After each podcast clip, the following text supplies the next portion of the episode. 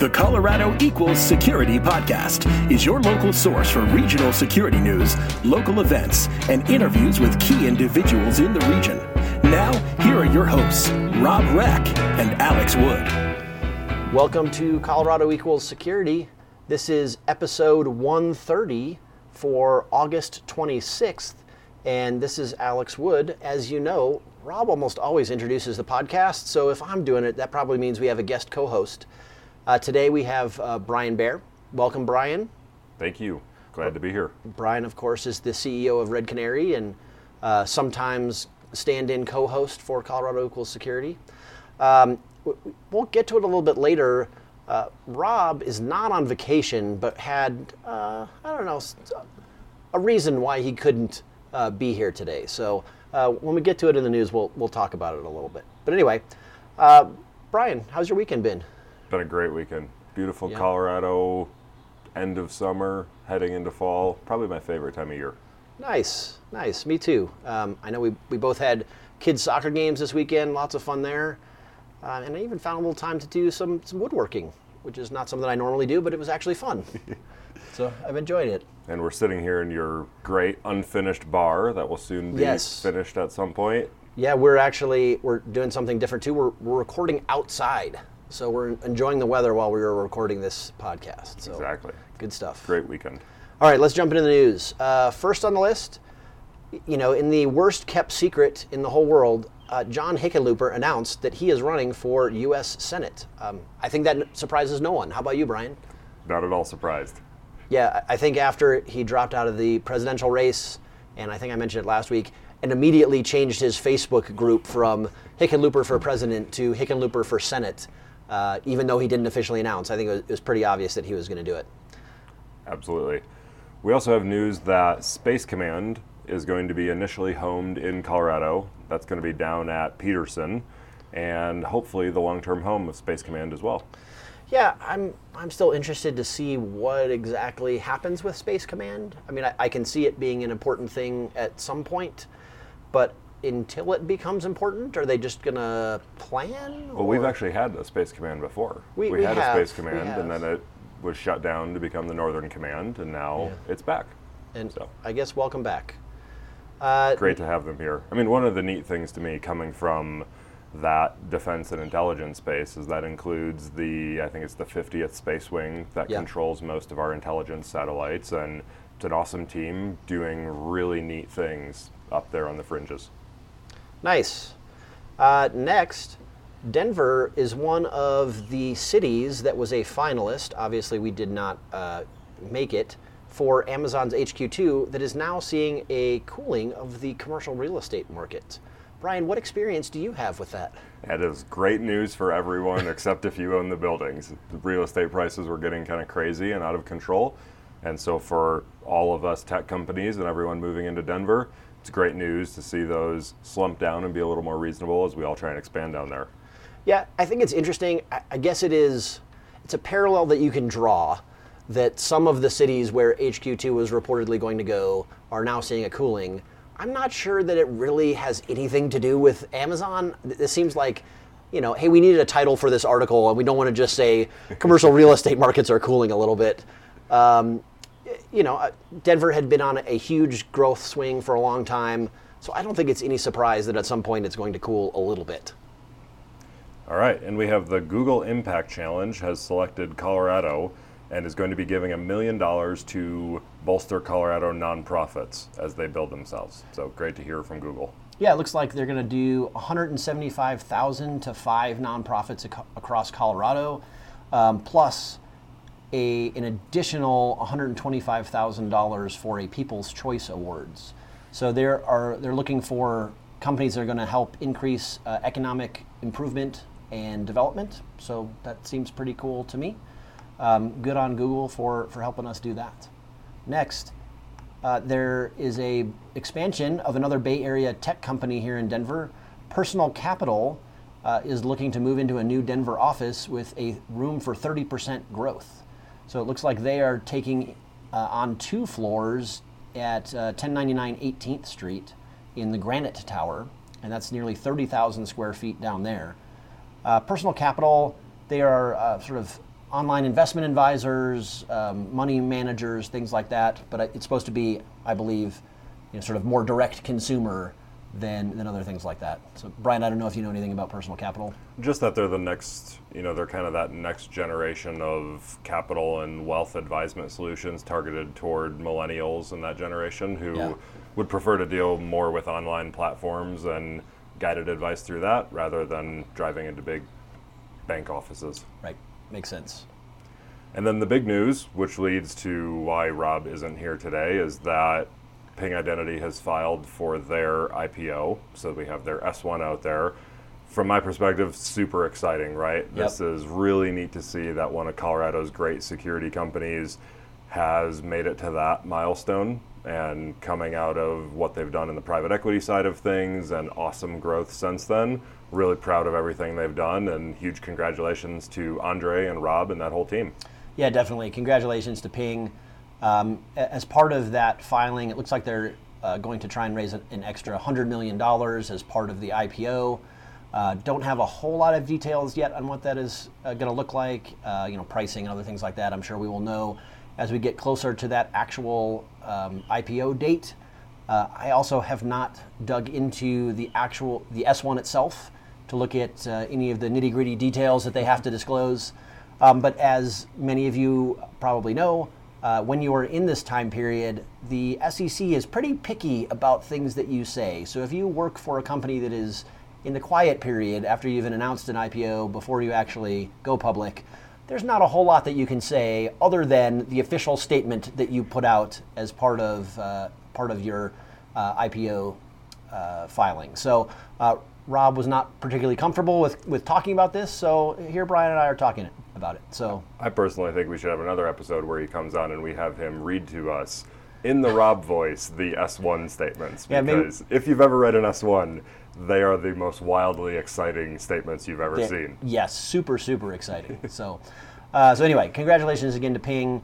Good things in the future for them. Uh, next, we have another uh, technology company that is in that same trajectory. However, uh, SecureSet announced that they are being acquired by the Flatiron School. So uh, the Flatiron School, they are not a cybersecurity uh, training company, but rather just a, a school where they have um, a mission of enabling a better life through education. So uh, it seems as though SecureSet is going to become their cybersecurity training arm, which is great for SecureSet. It gives them you know a much broader reach, uh, helps them uh, expand. I think you know we haven't talked to anybody there, but uh, good sounds like good stuff for them too. I think it'll be exciting for them to have the whole Flatiron platform and bigger reach throughout the community. Uh, next, we have a press release from uh, Ping Identity that is not related to their IPO. Uh, Ping was actually named a leader once again in Gartner's Magic Quadrant for Access Management. Great, congratulations to them. On the blog side of things, Coalfire released an article titled When Checking the Box Results in Two Zero Days en Route, which sounds about exactly like what will happen if you try to build a security program off of checking a box. So, good read from those guys. Yeah, they're talking about a uh, doing a penetration test. Um, things actually looked pretty decent, but the penetration penetration tester decided, well, you know what? I'm actually going to look at some stuff and ended up finding a couple zero days as, as part of the test. Uh, pretty interesting read there. Uh, this one is from Jacob Nelson, so uh, congrats, Jacob, on, on finding your zero days and uh, reporting it out here. Uh, next, Webroot had an article about cybersecurity in schools, what families need to know. And this seems to be uh, sort of the trend in the, the articles we've seen from Webroot. You know, they, while they have an enterprise business, a lot of their, their products are consumer products with you know, antivirus and things like that. So this is really more a consumer uh, facing article, but it gives you good information as a parent, as someone with a child in school, maybe even a child in school, uh, some ideas of things that you need to care about when worried about cybersecurity in schools. Now, one of the things in that article I'd love your opinion on also as a parent is the final guiding bit of advice was to teach your children how to use a VPN and that they should use a VPN for all of their web surfing. What do you think of that? Is that is that really where we are and what we are teaching our kids? Is that the only way to be safe online is with a VPN? So, um, if I said yes, I'd be a hypocrite. Uh, so, Um, I, I, think VPN is a good idea. I use one periodically, but not every time I am connecting. Uh, I think it definitely has its place if you're in a, a, public area. You know, if you connect at Starbucks or the airport or something mm-hmm. like that, hey, probably a good idea to, to flip on your VPN. But if you're in some place where you can expect at least a little bit higher of a bar, maybe not quite as important. I, I guess it depends on um, your own personal risk model and, uh, and what you think about uh, how secure networks are at various places. Yeah, I'm fascinated to see how this, you know, continues to affect that new generation of kids. Right? Are we are we going to teach them that they should be using a VPN before we teach them why they should have multi-factor set up everywhere? Right. right? Like yeah. this is would be a very fascinating curriculum to create. You know, I mean, and honestly, with how you can set up VPNs, say, uh, you know, mostly kids I think are going to be on their phones, mm-hmm. right? You know, you can set that up at the system level. Right. So you could be on a VPN without even knowing it, right? Um, yep. Might not be very intrusive at all. Probably a little bit of a slowdown, but you know, besides that, so uh, maybe it's not a bad idea. Yeah, Who great knows? point. And then finally, we have a blog from Tony Lambert and Brian Donahue from the Red Canary team talking about some of the next level of things we've seen with ransomware when the ransomware itself starts deleting shadow copies and what you should do about that. Not a highly mm. novel technique, but as always, try and go into a big deep dive as to how do adversaries actually work and what you should you be doing to identify it and protect yourself. You know, it, has been really interesting to me, Brian. Um, the the last two years, uh, you know, 2017, 2018, ransomware seems to have, you know, I don't want to say gone away, but dipped in term either public perception. Um, my feeling is, you know, maybe even not seen it as much. My assumption was, uh, you know, with cryptojacking, uh, crooks were going, oh, hey, look, here's another way we don't have to actually deal with anybody. We can right. just make some money without having to um, to worry about getting getting caught and uh, ransoming somebody. So it seemed like ransomware went away, not went away, but uh, decreased a little bit there. But now all of a sudden, 2019, it seems like it is back and maybe even um, much more in force than it was uh, in prior years. But what's your thought on that? I think it would be really interesting to see the data. Yeah. You know, I'm not sure if it actually went away or if it has decreased or if it simply didn't have the popularity and news reporting and articles because it just sort of became blasé and everybody's getting hit by ransomware, right? So it's just not as interesting to talk about. Yeah. Oh. I'd actually I'd really like to see that data to see infections of that versus other types of crimeware. Sounds like a forthcoming blog post from Red say, Canary. Sounds like I've signed their team up for some more work around that, but now I'm interested. Cool. All right, so that is the news. Let's move over to the Slack message of the week. Thank you again to Andre Gata for supporting the Slack message of the week.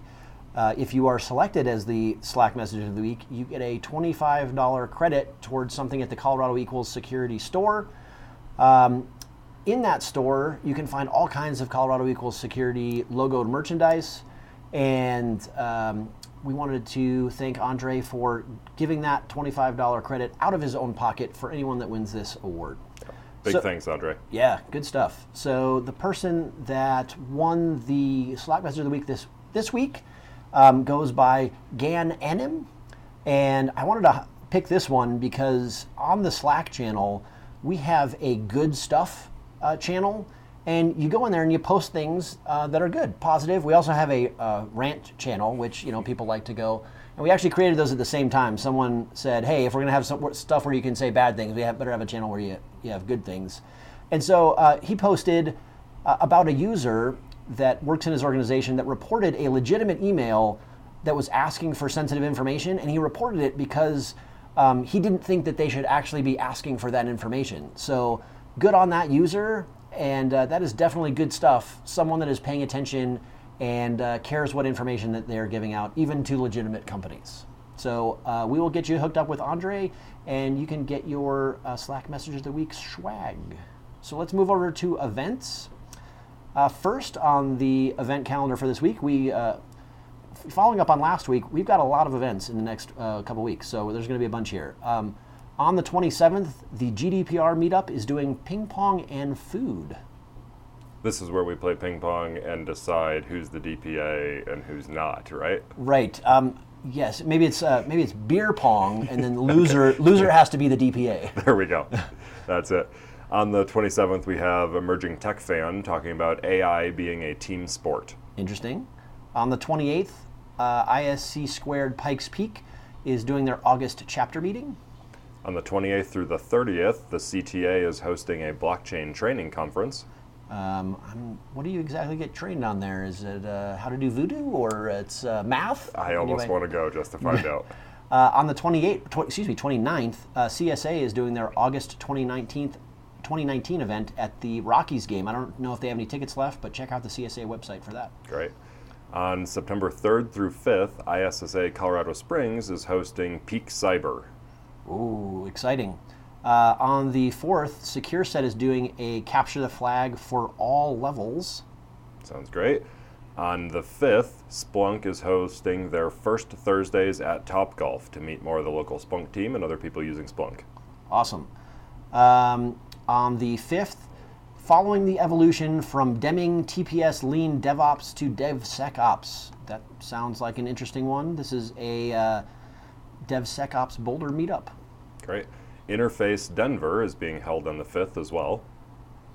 On the 6th, uh, First Friday in Colorado Springs is doing their cybersecurity social and mixer. Followed by the 7th, where the CISSP seminar series is covering Domains 5, which is identity and access management, and Domain 8, which is software development security. Awesome. And then finally on the 9th, SecureSet is doing a Hacking 101 Intro to Wi Fi. So that is all we have for events. Let's move over to jobs. That starts off with Ping Identity is hiring a GRC analyst, which will be all the more important as they continue their path and growth. That's right. You'll uh, not only will you get to deal with all the stuff they already deal with, but pretty soon you'll get to deal with socks. uh, Alex's favorite topic. I love socks. Uh, next, CHI is hiring a director of security engineering. Visa is hiring a cybersecurity engineer focused on identity and access management. The state of Colorado is looking for a senior advisor on election security and preparedness. That sounds like an awesome job. That does. PwC is looking for a cybersecurity cloud architecture senior manager. Uh, Charlotte's Web is looking for an information technology security analyst. Kutak Rock is looking for an information security risk analyst. The U.S. Department of Defense is looking for a cybersecurity management officer. Code 42 is hiring a security solutions relationship manager.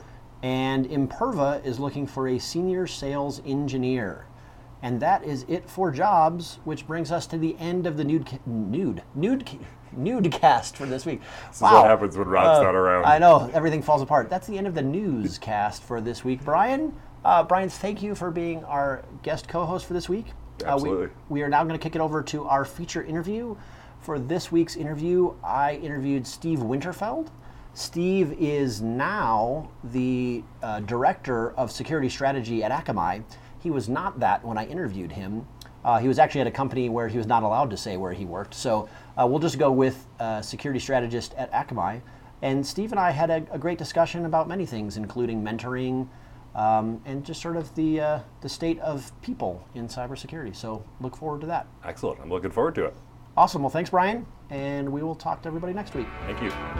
This is Brian Becker, Director of Information Security at Kroenke Sports and Entertainment. You're listening to Colorado Equal Security for uh, Colorado security professionals by Colorado security professionals. All right. Welcome to Colorado Equal Security. Uh, this is Alex Wood, and I have a special guest today, Steve Winterfeld. Hi, Steve. Hi. How you doing? Great. Good to be here. Awesome. Beautiful day outside today. Um, just coming off off a holiday. Did you have a good time? Yeah, we uh, did the traditional family barbecue kind of things and uh, just had a nice, relaxing thing. Uh, one of my favorite jokes is as a kid, uh, a weekend or a holiday with nothing to do was horrible. As an right. adult, it's the best thing ever. exactly, exactly. You were saying though that you uh, you were playing disc golf yesterday, and, and you had something horrible happen. So, so my favorite driver, um, I hooked it into like three foot tall grass, yeah. and gave up after about ten minutes of trying to find it. So, lost my favorite disc on a on a hole. So I have played disc golf before, but I am I would not be categorized as a disc golf player. Um, so do you, when you said your driver, so you have different discs for different things in disc golf? Is so um, I yeah I I do I have a driver, a short range, and a putter. uh, in your putter, you don't, you know, don't want to blunt your edge, so you have a specific uh, putter. Uh, the people I play with, I mean, they have rollers, they have discs that break right, discs that break left. Um, so there'll be guys out there with, you know, 15, 20 discs and pull out a disc for a specific throw. Wow. So it, is it like you have like a backpack or how, how does it, you know, you have a, a, a golf bag for, you know? So I've seen everything from, uh, I've played with somebody who just walks there and has three discs in their hand yeah. to people pulling a bag behind them wow. full of discs. Wow. Is that like a homemade contraption, or is it? No, no, no. there's there's like a, commercial market. There for, is a commercial market for, disc for a golf bags. Disc. Yeah, I mean, there's a lot that have uh, let you separate your disc, and then this one kind of blew me away. You know, he was pulling it behind him, and I don't know if he had you know beer in there or it was all full of discs, but it seemed like a lot just to have to pull it behind you. It does seem like a lot. Maybe if you know if you needed something else, like I need to carry my beer. That's what I'm saying. And my discs. Okay, okay, but uh, but yeah, it seems like a lot for just the discs. Anyway, um, so you, you play a lot then? I try to play every weekend. Nice during the summer. Yeah. Nice. Uh, well, it's like I said, I have played, but it's not one of those things that I've ever really gotten into. So. I just enjoy it because it's just you know, everybody out there is pretty relaxed. Yeah. Uh, and you know, you just kind of, kind of go enjoy yourself and yeah. and have a nice group of people out there. Nice. Well, good stuff. So uh, we skipped, you know, some of the important stuff, Steve. So, so Steve, who are you? so uh, I am uh, right now. My job is uh, predominantly around incident response. You know, I've had an interesting career. Started out doing the airborne ranger thing in the military, so I transitioned out into uh, defense contracting. Uh, was able to follow my passion and uh, you know all my work around uh, hobby hacking and, and, that kind of stuff became my profession. Uh, so I've had a chance to work in uh, defense contracting with three-letter agencies in the military. Uh, I've worked with uh, different government agencies like the FAA and their next gen system uh, and accrediting uh, the Global Hawk unmanned aerial vehicles. So, how do you accredit a flight system that can't be patched kind of challenges? Right. Um, moved over and had a chance to go into uh, some of the NERC CIP stuff for the energy grid, which was an interesting field. Ended up recently in retail. Uh, last couple companies have been Fortune 500 uh, companies, so worked in retail and banking. Um, and again, different set of compliance, different set of operational challenges. It's fascinating to see the different ways in all those industries that uh, the threats either monetize or take advantage. Everything from you know nation states to cyber criminals. It's yeah. been a fascinating career. So uh, when you were still in the army, uh, did, did you work on the cybers then, or or, or was it? So I did. I transitioned uh, out of combat arms. Yeah. Uh, and I remember going to my first course in the military.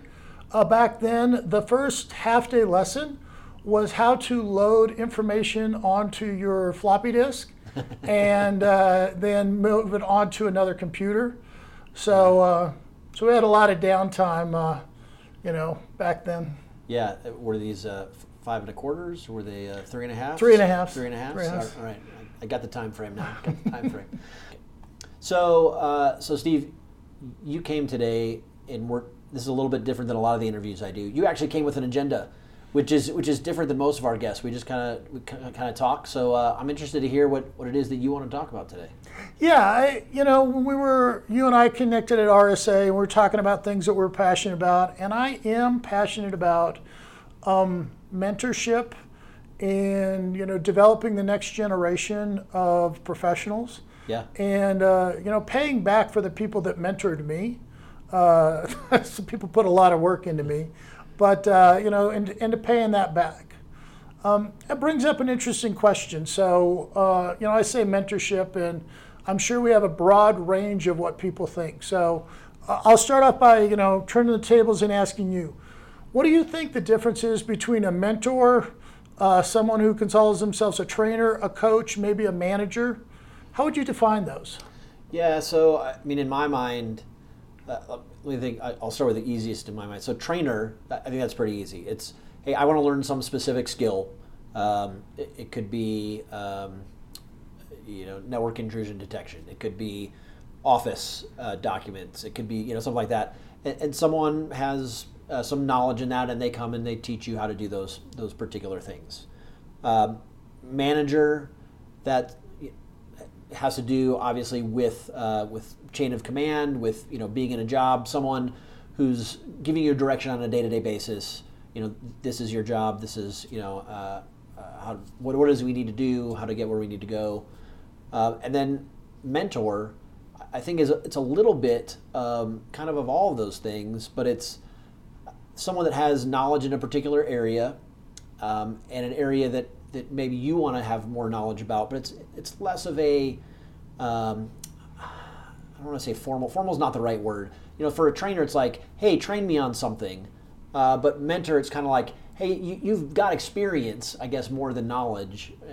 Although knowledge is important too, and and you know, let me help play off of that experience for me to, to better myself and figure out where it is that I that I want to go. So how do you feel about those? Um, so, as everybody out here will say, I mean, I have a slightly different view. Yeah. Um, so when I think of manager, you know, manager has a risk. I can't go to the manager necessarily and say I have this weakness that I want to work on because there's risk there because they're going to evaluate my value to the company at the end of the year. Yep. So I, I think managers are developing people, but there's a risk factor there that I can't necessarily depend on them to develop me. Yep. Um, trainers or coaches, you know, coach, I, I tend to think of coaches one to many. Um, you know, Good coaching point. a team. Good point. Uh, but, you know, there are life coaches um, and trainers. One of the things I think trainers and coaches are usually compensated.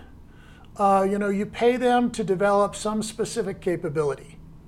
So I'm, I'm going to compensate you to make me an expert in Excel or in right. Kali or in you know whatever it is that I want. Um, and it's usually fairly narrow. I want to learn this skill, and then once I learn this skill, our relationship's over. Right. Uh, where a mentor is is usually I think of a mentor as somebody you have a relationship with, and it can be short term, six months. Uh, for instance, when I joined my current company. Uh, I needed to learn how the company worked and, and the culture. And, and so I got a mentor. Uh, I went and found somebody that could help me learn how to integrate and understand how to evaluate risk. And we had a relationship for about six months. And I got what I needed out of that relationship. So we still see each other. We still maybe go to lunch or something, but it's I no longer consider myself to be their mentee because right. I got something out of that. I have others that I've had a relationship with over five years. And if I'm stuck on something, I'll call and use them as my sounding board, get advice from them, and I can still consider myself a mentee of that person. So it's a long term relationship, uh, more risk free. I can expose my lack of knowledge and, and um, kind of figure out how to grow with them. Yeah. You know, one thing that I hear a lot about from people is the, the, the process of getting a mentor, right? So it's, um, I, I know that I need help. I just, I don't know where to go, who to talk to, how, how to get a mentor. Do you have recommendations in that area for just for, sort of for general approach? Well, it's interesting you say that. Um, there are a few companies that I've talked to people that worked for that have very formal mentor programs. And you put your name into that program, and then you are assigned a mentor. Um, and you know, those work to some degree, but one of my challenges is a lot of being in a relationship is does that um, does that chemistry work? Uh, you know, if you assign me to the wrong person, I'm not going to have that trust. Right. And so um, I see some benefit to the formal. The other thing we talked about, if it's a relationship, and let's say I came to you for mentorship and you left the company, we could continue that relationship. If it's formal and you leave the company, then the chances of you willing to you know stay committed to that relationship are pretty low. Yep. Um, I do think that the person that's going to be mentored has the ownership of going out there and finding that person. And so this kind of goes to what is your goal of being mentored? You know, and I look at this, you know, I want to talk about a couple things. Um, the first is is the pillars by which you build your career. So I'll ask you, what do you think are the key skills that you depend on to be successful in your career? Communication, uh, th- that's a big one. Um, you know, uh, for, at, from time to time, you know, depending on the job, it's been you know specific uh, technical skills, um, you know, knowledge of, of the particular area, um, you know, interpersonal skills, uh, which I think is slightly different than the, the communications piece, understanding how to interact with people. Um, I think that also the the ability to listen is a, really good skill. So I think a lot of people could, could work on that one. What, do, what about you? So I've kind of I, I kind of in my mind have it in three buckets. For me to be of value to my company, uh, first of all, I need to be technically competent. Whatever they've hired me to do, I need to be able to do that. Yep. Uh, the second thing is um, I need to either be able to lead people or manage a project. I need to be able to whatever I'm supposed to get done. I need to be able to get that done. Yep. Uh, and then the last thing is I need to understand how the company makes money. Because uh, if I don't understand what we do to make money, how can I evaluate the risk to what's happening to the company? Yeah, exactly. And so I have some uh, employees that are, are incredibly technically competent, just blow me out of the water. But when I say, okay, now what is the impact, financial impact to the company if this event happens? They're like, I have no idea. And so it's, it's high. it's a, a lot. And so, um, so then we set up a program, and I usually set these up in about six months blocks um, for them to understand how we make revenue and how to evaluate impact of that. Is it impact to the brand? Is it impact of financial fines? Is it impact class action lawsuit? Is there impact to direct loss? You know, and so um, I, if you take those three buckets, you know, somebody else say, okay, listen, you, you get your work done, you're technically competent. Let's figure out over the next six months who to put you with over in the finance organization or in the business so you understand how the business works and how we make money. And we, we set up that relationship and, you know, develop that skill. And six months later, uh, we determine if that's good. Another thing I'll do in that kind of situation when I'm facilitating it for, for somebody that uh, is in my chain of command, as you said earlier, I will, once I link them up with that mentor, what I want to do is take that risk factor away. So the only thing I need to know that both of them come back and say, you've set some goals. That's the other part of mentorship. You know, you really need to define an outcome. Right. Because otherwise, you just kind of wander through this relationship and have some great discussions. But where did you grow? What did you get out of it? Yeah, I think part of that too is that I think the mentees often don't realize that they're the ones that need to drive the relationship. You know, that uh, I think most often the mentor is the more senior person, so the mentee coming coming in thinks, oh well, you know the the mentor is in charge, um, so they're going to tell me all the stuff I need to do. I just need to show up, right? And I think that there's a whole lot more responsibility on the mentee uh, as part of the relationship than there is on the mentor. I, couldn't agree more, and I will tell you that both parties will get more out of it if both parties are putting equal effort into it. Yep. If you just show up and say, "Man, you're really cool. I want to be like you when I grow up," And Alex, I know a lot of people say that to you all the time. Every day. Every day. and so, you know, you're going to commit to them and help mentor them, but, you know, you're not as invested. You're not going to spend as much time. You're not going to have the same outcomes as somebody that comes up and says, hey, listen, I really appreciate the way you communicate. I want to spend some time and understand and develop those skills. Can you help me learn to communicate the way you do? Yeah. And, I think you just have a better outcome. Yeah, and I, think a lot of times you also see where the uh, the mentor want if, if there's not good direction from the mentee, the mentor sort of automatically steps in and puts more of their effort and spin towards it and maybe the mentee doesn't get what they want out of the relationship because the mentor didn't know uh, where it was that you were trying to go, right? So, yep. if, um, the other thing I'll see is um, the mentor will just get disengaged. We're all busy, right? And if if you're just another thing I have to get done, um, I I'm not going to get, get done. See you later. I'm not going to get penalized if I don't, you know, get that done today. Right. And so that's the other thing is I just don't think you get the same quality of engagement. Yeah. Another thing I like to talk about is, you know, so those those are the short-term goals. The other thing that I work with people on is, you know, more the longer career goals. And so, you know, I'll have people say, "Hey, listen, I'm really trying to figure out what I want to do."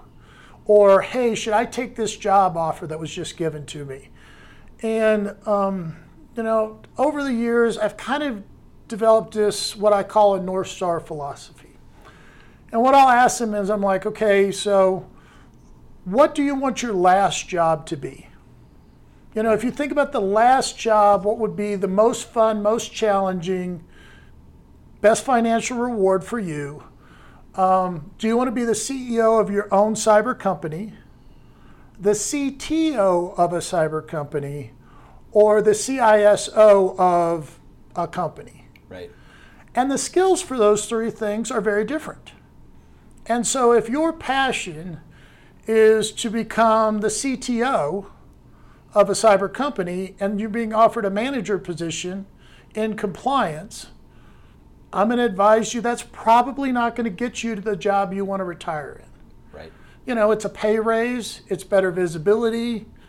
You know, if, if you follow the opportunities that are laid out, that's a great step. Go take that job.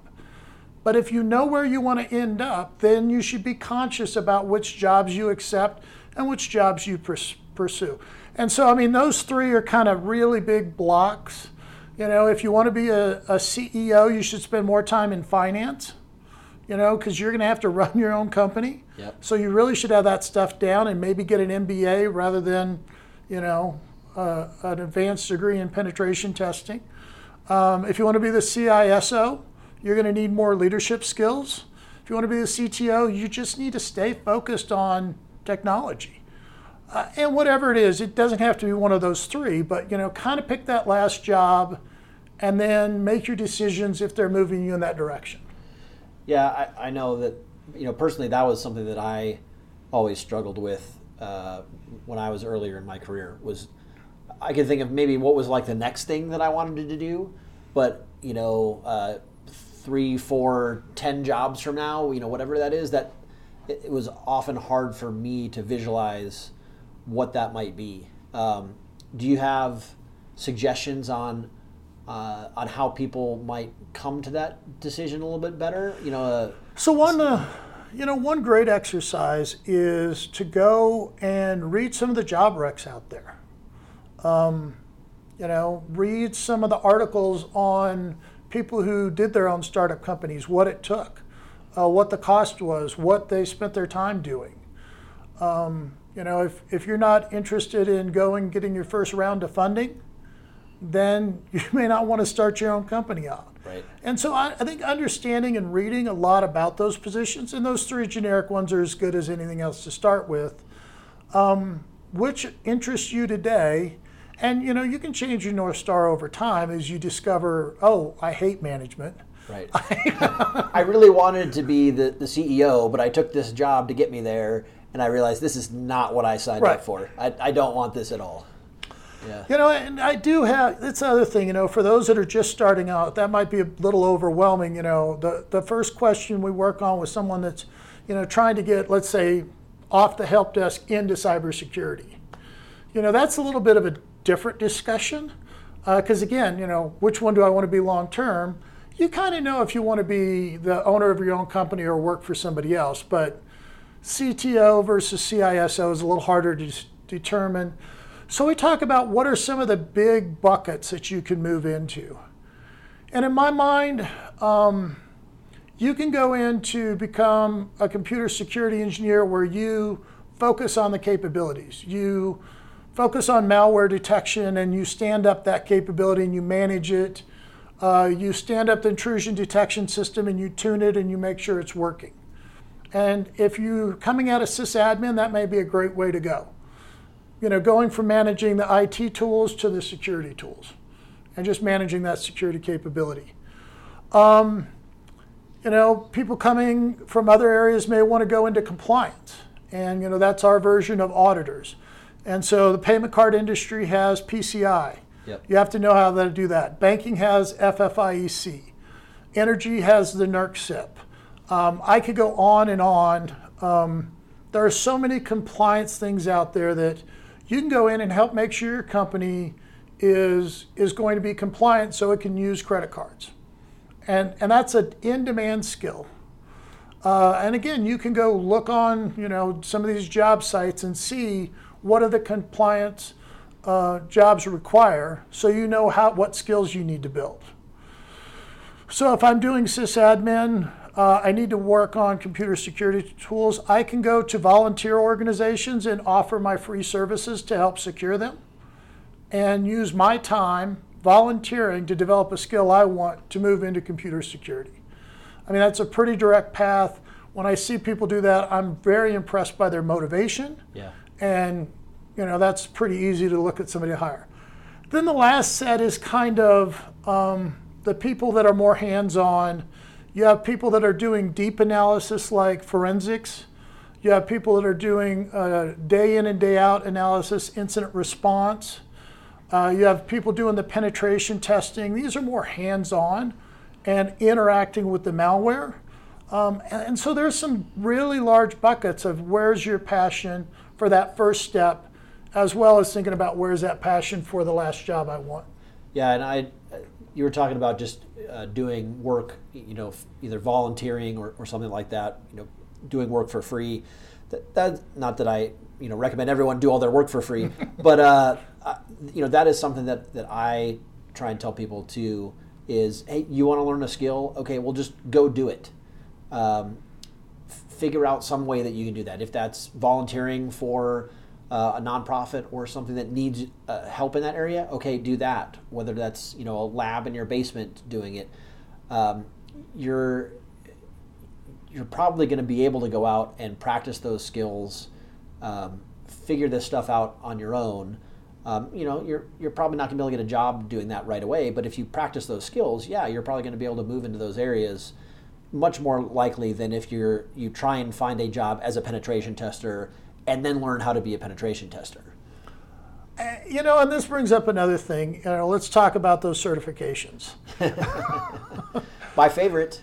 And so, um, certifications are useful to get you through the HR gate, in my mind they are useful in that way. Um, sure. If you're in a heavily uh, compliance regulated industry, they're extremely valuable because the, the auditors, be they federal or internal, are going to want to know what the technical skills of your staff are. And that's an easy thing to produce. Say, here's an artifact. Uh, everybody in the SOC has the following certifications. Right. You know, so there's there's where the value of those is. Um, but you know, if you just go out and get your your certification in being a pen tester, um, we all know you went and took a you know a one week cram session. You passed the certification. If you're anything like me, you had one beer after that, and 80% of the knowledge is gone. Right. and so you know you're gonna you're gonna get that certification, but then you're gonna run into somebody who wants to interview you and is going to ask some practical, hands-on, process-based questions and if you haven't done that, you know, go do the work as you were just saying, then it's going to become quickly apparent. Yeah, I, I have found personally that uh, that certification can be a motivator in learning those skills. So if um, you know, say I wanted to get my um, my CCNA or, or some other um, you know certification like that, and I I don't have that knowledge. Um, I sign myself up to to take a certification test at a certain point. I know that I have to figure that out um, by the time I get to that test, or else there's going to be a financial impact to me because I now am losing the money that I paid for that test because I'm not going to pass. Right? I'm gonna have, I'm gonna have to um, pay for that test again. I think that there are some people that can find that um, you know sort of extrinsic motivation because they're um, they're forcing themselves uh, to get these certifications.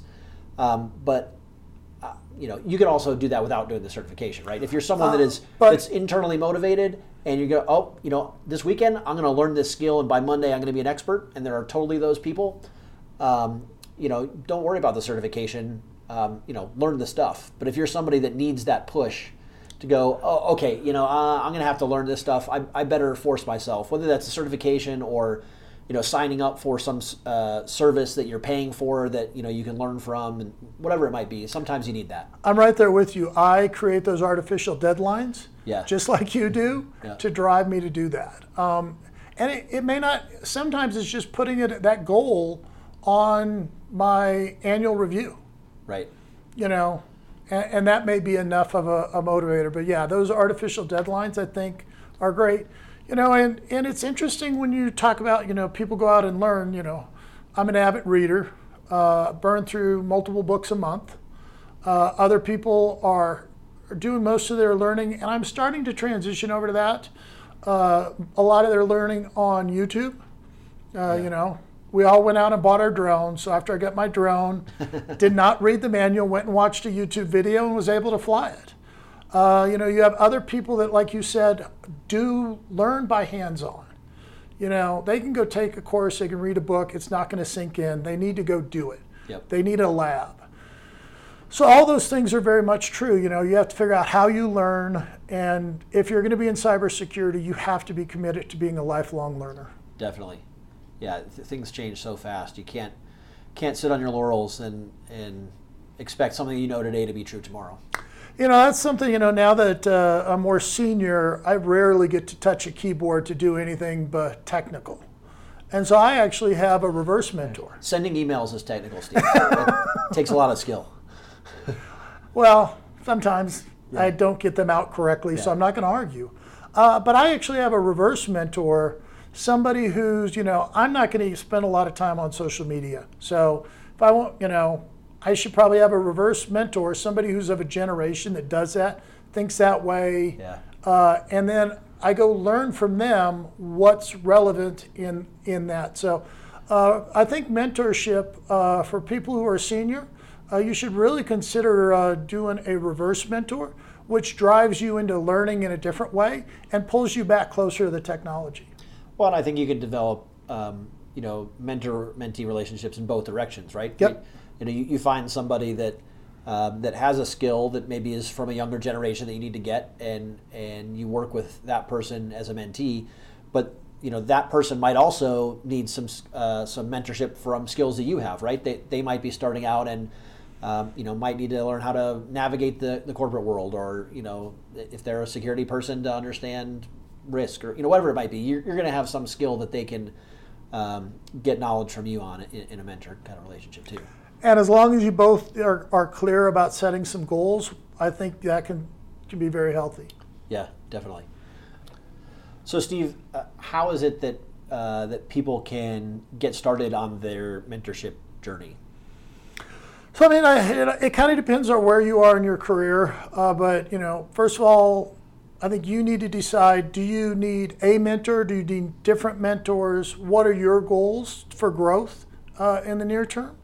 Uh, and who are you going to engage with either inside or outside your company to achieve those goals through mentorship? So, um, you know, there are plenty of people out there that would make great mentors. I think it's up to each one of us to go find that one to help us grow in the area we need at that time.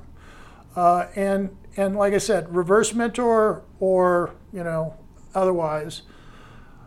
The other part is as you see junior people out there, uh, I don't know that I would volunteer to be their mentor, but I would engage them in a discussion about how they're managing their career, and how they're seeking out mentors in their career. Yeah. And so rather than volunteering to take that on for them, um, you know, do what we talked about earlier, which is see if they're motivated enough to go do it. And if, if you can light that fire so they go find somebody or turn around and ask you, great. Uh, and the last thing is, uh, if you uh, don't belong to the Colorado Equal Security Slack uh, community, you need to join. And we have a channel in there that was recently stood up on mentoring. Great place to reach out, talk to people about it, and, and do networking to potentially find somebody uh, or find a path to, to get uh, into a relationship that works for you. Yeah, yeah, great suggestions. Um, we're just about out of time. Any other topics that we, you wanted to hit on, Steve, that we didn't talk about already? No, it's been a great discussion. Uh, I appreciate you know the chance for us to to share perspectives. Um, you know, mentorship means different things to all of us out there, uh, and it's not just our professional life. We're mentoring people in there. You know, there's the Big Brother program, and there's yeah. other type of mentorship programs out there.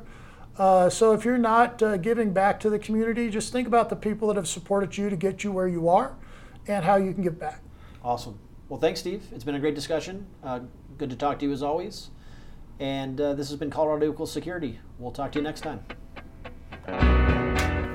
Learn more about the Colorado security scene at colorado-security.com, where you can see information about local security groups, a calendar of upcoming security events, and learn more about Colorado Equals Security. Reach out to Alex and Rob by emailing info at colorado-security.com. Until next time, remember, Colorado equals security.